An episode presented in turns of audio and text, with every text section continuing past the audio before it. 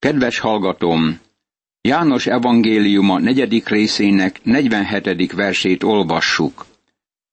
Amikor meghallotta, hogy Jézus megérkezett Júdeából Galileába, elment hozzá, és kérte, hogy jöjjön és gyógyítsa meg a fiát, mert halálán van. Itt egy édesapa a fia érdekében gyakorolja a hitet. Ez illusztrálja azt, amit éppen most láttunk. Szükséges, hogy valakinek a gyermeke is személyes kapcsolatba kerüljön Jézus Krisztussal. Itt nagyon fontos volt az apának, hogy odavigye fiát Krisztushoz. Azt hiszem, hogy jogosan igényeljük szeretteink megtérését és Krisztushoz kerülését. Befolyást kell gyakorolnunk mások életére. Azt hiszem, hogy bizonyságtevőknek kell lennünk szeretteink előtt, és a saját életünkkel kell kijelentenünk, hogy élő hitünk van Krisztusban, és ez beválik. Egy ember, aki gyülekezetem tagja volt, odajött hozzám egy napon, és kért, hogy imádkozzam fia megtéréséért. Sajnos, jól lehet az apa a gyülekezet egyik vezetője volt, az élete nem nagyon tett bizonyságot a hitéről. A fiú elhagyta az otthont, és őszintén szólva nem is tudtam őt hibáztatni ezért egyáltalán. Az apa azt akarta, hogy beszéljek a fiával, és próbáljam őt Krisztushoz vezetni. Nagyon őszintén megmondtam neki, hogy nem beszélek a fiával. Így folytattam. Eddig semmi más nem tett, csak kritizált. Most elveszítette befolyását a fián, és azért imádkozom, hogy valaki más gyakoroljon befolyást a fiúra, és segítse őt az Úrhoz. Barátom, ha szülő vagy, gondolj arra, hogy az életed hatalmas befolyással van a gyermekeidre, akár jó, akár rossz a befolyásod. A királyi tisztviselő odament Jézushoz, és kérte, menjen el hozzájuk, és gyógyítsa meg a fiát, mert az halálán van. Erre Jézus ezt mondta neki, ha nem láttok jeleket és csodákat, nem hisztek. A királyi tisztviselő újra kérte őt, Uram, jöjj, mielőtt meghal a gyermekem. Jézus erre így válaszolt, menj el, a te fiad él. Hitt az ember a szónak, amelyet Jézus mondott neki, és elindult. János evangéliuma, negyedik rész, 48., 49. és 50. vers. Ez az ember tiltakozott, hogy nem csak jeleket és csodákat vár, ő a fiát akarja. Ez nagyon fontos volt neki. Jézus azzal válaszolt az ember hitére, hogy meggyógyította a fiát. Ez csodálatos. Mégis nagyon rossz, hogy nem vitte a fiút Krisztus jelenlétébe. Ez pedig mindeneknél fontosabb lett volna. Reméljük, hogy később odavitte, amikor a fiú meggyógyult. A samaritánus asszony még akkor is, ha rossz hírű nő volt, odavitte a férfiakat az Úr Jézus Krisztus elé. Befolyásod sokkal nagyobb a családodban, mint bármelyik lelkipásztoré. Valójában senki sem érheti el azokat az embereket, akiket te elérhetsz.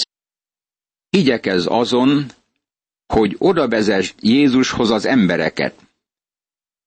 Még útban volt hazafelé, amikor szembe jöttek vele a szolgái a hírrel, hogy a gyermeke él. Ekkor megkérdezte tőlük, hány órakor lett jobban?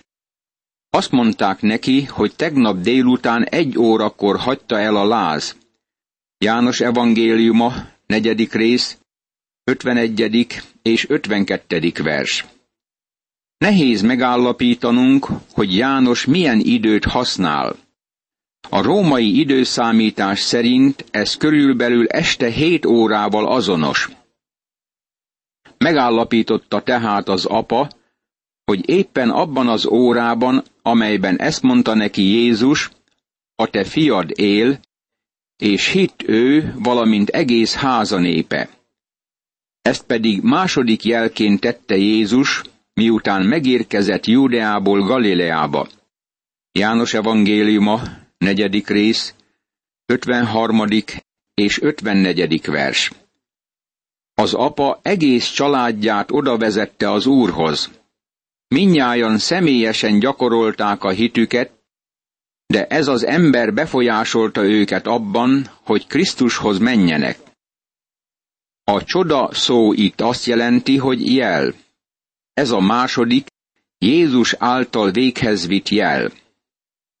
Az ötödik fejezet a Betesda tavához vezet minket, ahhoz a csodálatos eseményhez, ahol az Úr Jézus meggyógyította a nyomorékot. Valójában bizonyos értelemben ez a csoda fordulópont Krisztus szolgálatának történetében. Láthatjuk, hogy ez a csoda a gyűlölet vérebeit indította el Jézus nyomába, és sohasem hagyták el őt, amíg a keresztfára nem került. Figyeljük meg a 16., 17. és 18. verset. A zsidók ezért üldözni kezdték Jézust, mert szombaton tette ezt. Jézus így szólt hozzájuk. Az én atyám mindez ideig munkálkodik, én is munkálkodom. Ezért azután a zsidók még inkább meg akarták ölni, mert nem csak megtörte a szombatot, hanem saját atyának is nevezte Istent, és így egyenlővé tette magát az Istennel. Látható, hogy a szombat miatt ütköztek össze az Úrral. Sohasem bocsátották meg neki, amit szombaton cselekedett. Gyűlölték azért, amit mondott. A szombat lett az emberért, nem az ember a szombatért. Magát egyenlővé tette Istennel. Ez nagyon világos kinyilatkoztatása az ő istenségének. Nem tudom, hogy ezek az emberek miről beszéltek. Úgy érzem, hogy vagy félelmetesen tudatlanok, vagy végtelenül bestelenek voltak. Lehet, hogy nem értünk egyet az Úr Jézussal, és talán nem értünk egyet a Bibliával, de miként lehetne másként értelmezni ezeket a világos szavakat? Egyenlővé tette magát Istennel. Ha nem az ő istenségét hirdeti meg ezzel, akkor nem tudom, hogy valaki miként állíthatja istenségét. Most pedig menjünk vissza a fejezet elejéhez. A zsidók ünnepével kezdődik. Az a kérdés vetődik föl, hogy az melyik ünnep lehetett. Valószínűleg a Páska ünnepe volt. Három nagy ünnepük volt a zsidóknak.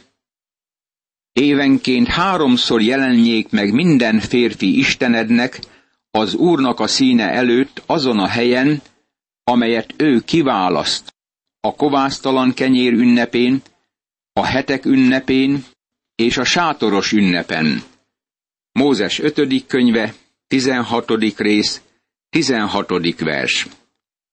Mivel János evangéliuma második részében a páskáról olvasunk, és az evangélium hetedik részében a sátoros ünnepről, sokan feltételezik, hogy ez az ünnep pünkös lehetett. Nem olvasunk erről, mert valójában ez nem is fontos. Inkább azt hiszem, hogy ez megint a páska ünnepe lehetett. Ezek után ünnepük volt a zsidóknak, és felment Jézus Jeruzsálembe. Jeruzsálemben a lyukapunál van egy medence, amelyet Héberül Betesdának neveznek. Ennek öt oszlopcsarnoka van. A betegek, vakok, sánták, sorvadásosak tömege feküdt ezekben, és várták a víz megmozdulását. János evangéliuma, ötödik rész, első, második és harmadik vers. Ez valóban a lyukapu volt, nem a piac, ahol a tó feküdt. A tó neve Betesda volt, ami azt jelenti, hogy olajfák háza, vagy az irgalom háza. Öt tornáca volt. Ezekben feküdt a betegek nagy tömege. A nagy szó nincs meg a jobb kéziratokban, de ez nem változtatja meg a jelentést, mert a tömegek mindig sok embert foglalnak magukban. A betegek tömege azt jelenti, hogy erőtlen emberek sokasága. Évekkel ezelőtt egyszer egy gyermekkórházban beszéltem, ahol kisfiúk és kislányok gondozását végezték. Egy húsvéti programot készítettek.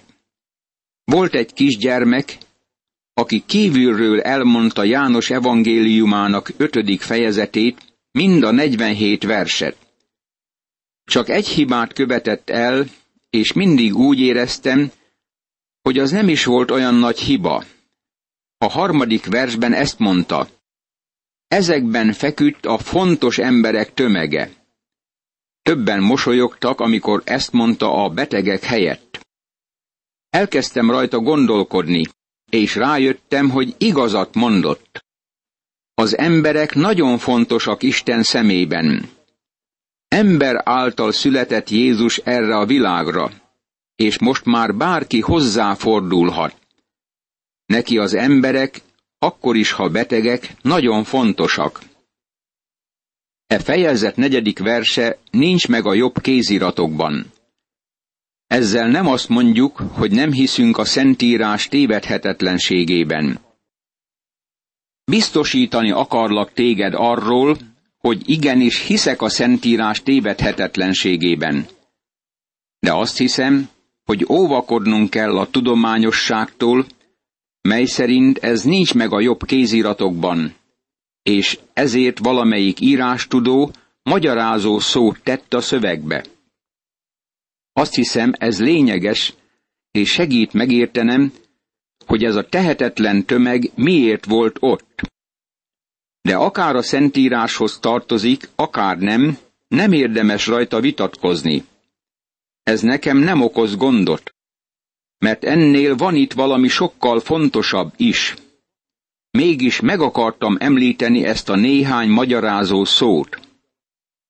Mert az úr angyala időnként leszállt a medencére, és felkavarta a vizet, aki elsőnek lépett bele a víz felkabarása után, egészséges lett, bármilyen betegségben is szenvedett.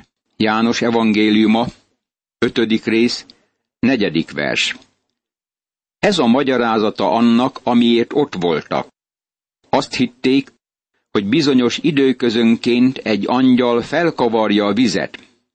Személyesen úgy érzem, hogy számos olyan betegségből meggyógyultak az emberek, amelyeknek pszichológiai okai voltak.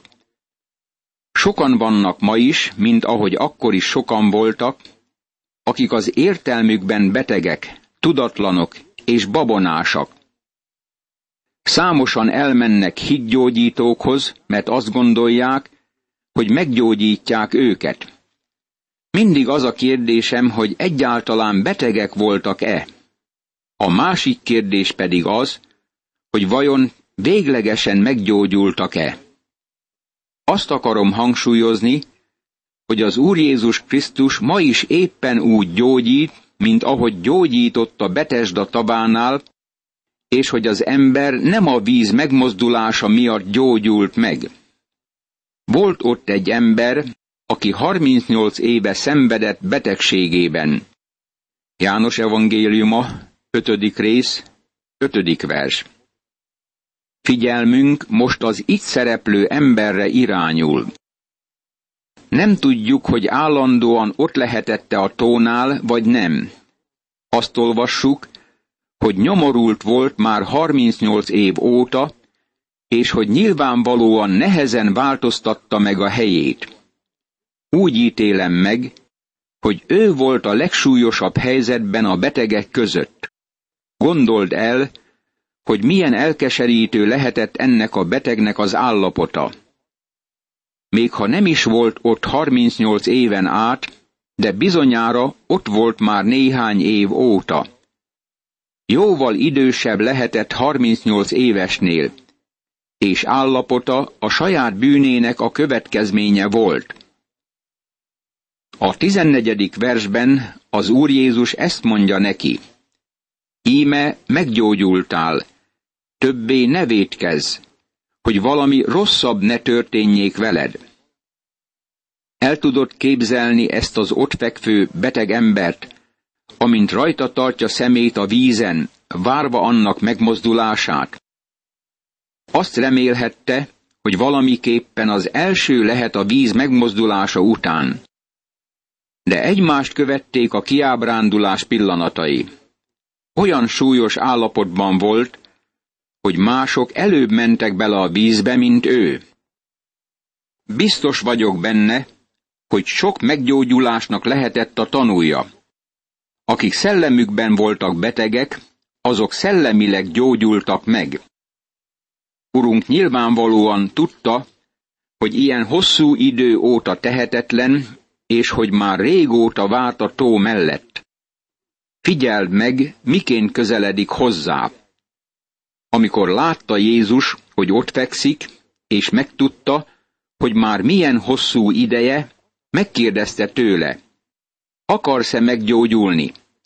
János evangéliuma, ötödik rész, hatodik vers. Ezt a különös kérdést intézte ahhoz a beteghez. Ez eléggé furcsának tűnhet. Természetesen meg akart gyógyulni, de az úr föltette neki ezt a kérdést két ok miatt is. Először azért, hogy feltámassza az emberben a reményt. Hiszen esete reménytelen volt, és azt hiszem, hogy a reménység fénye már nagyon régen eltávozott az életéből, és elkeseredett. Másodszor azért, és ez a legfontosabb, mert Jézus azt akarta, hogy az ember vegye le tekintetét a tóról. Jézus azt akarta, hogy nézen föl rá. Azt hiszem, hogy ez az ember sohasem vett észre senkit, aki odament. Sohasem figyel semmi mást, csak a tó vizét. Ezért, urunk, meglepte őt ezzel a kérdéssel. Akarsz-e meggyógyulni?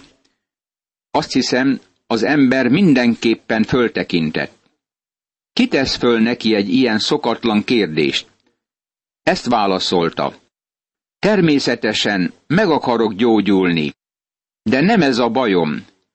Arra van szükségem, hogy valaki belevigyen a vízbe. Sokak állapota ma éppen olyan, mint ezé az emberé, aki figyelte a tavat, várakozva, hogy valami történik. Elég bátor vagyok annak kijelentésére, hogy minnyájunknak ez a helyzete manapság. Várakozunk.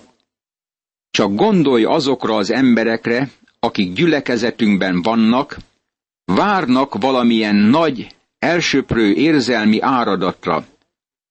Aztán vannak olyanok, akik elhalasztják Krisztus melletti döntésüket. Nem akarnak hozzáfordulni, mert valami érzelmi elindításra várnak. Azt várják, hogy történik valami. Egy másik nagy embercsoport ma az üzleti életre tekint, és várják, hogy valami történik, és ők meggazdagszanak máról holnapra. Az ilyenek a fizikai körülményekre meresztik tekintetüket, mert az anyagiakkal vannak eltelve. Ezért nem látják az Úr Jézus Krisztust. Aztán vannak olyanok is napjainkban, akik bizonyos személyekre néznek. Valaki másnak a tapasztalatát hallották, és várják, hogy valami hasonló történik az ő életükkel is, de azután kiábrándultságukban elkeserednek. Sok ilyen emberrel beszélgettem. Minnyájan ezekbe a kategóriákba tartoznak. Valamennyien várnak, bizonyos irányba tekintve. Sajnos nem jó irányba néznek. Nem a megfelelő személyre tekintenek. Fölteszek neked egy kérdést. Vársz-e valamire ezekben a napokban? Ha igen, mondd meg nekem, hogy mire vársz, és meg tudom írni az életrajzodat. A tesszalonikaiak elfordultak a bálványoktól, hogy az élő és igaz Istennek szolgáljanak. Első tesszalonikai levél, első rész, kilencedik vers. Levették tekintetüket a tesszalonikai látnivalókról, és odafordultak az Úr Jézus Krisztushoz. Bizonyos vagyok benne, hogy ez az ember ámulva nézett a kérdező felé, mert csodálkozott, hogy miként lehet ilyen kérdést föltenni. A beteg így válaszolt neki. Uram, nincs emberem, hogy amint felkavarodik a víz, beemeljen a medencébe, amíg én megyek, más lép be előttem. János evangéliuma, ötödik rész, hetedik vers. Milyen szomorú történetről tanúskodik mindez? Ez a szegény, segítségre szoruló, reménytelen, otthontalan, magányos ember valójában ezt mondja. Vajon szeretnék meggyógyulni? Persze, hogy szeretnék. De nincs senki, aki bevinne a tóba. Segítenél nekem, hogy oda kerüljek? Az Úr Jézus egyáltalán nem a tóba akarta vinni az embert. Inkább ki akarta emelni ebből a környezetből, és haza akarta vinni. Mihelyt az ember föltekintett az Úr Jézus Krisztusra, valami történt. Jézus azt mondta neki, kelj fel, vedd az ágyadat, és járj. János evangéliuma, ötödik rész, nyolcadik vers. Megmondta neki, hogy keljen föl, vegye fel nyoszójáját és járjon. Adja föl helyét ott a tónál, és engedje át másnak. Föl kellett vennie az ágyát, mert többé már nem kell ott várakoznia. Nem fog többé visszaesni bajába. Imádkozzunk! Úr Jézus Krisztus, köszönöm, hogy én hozzám is eljöttél, mint ahhoz a betesdai beteghez, és segítettél abban, hogy föltekintsek reád, és bízzam gyógyító, szabadító hatalmadban. Legyen ezért áldott a te szent neved. Ámen.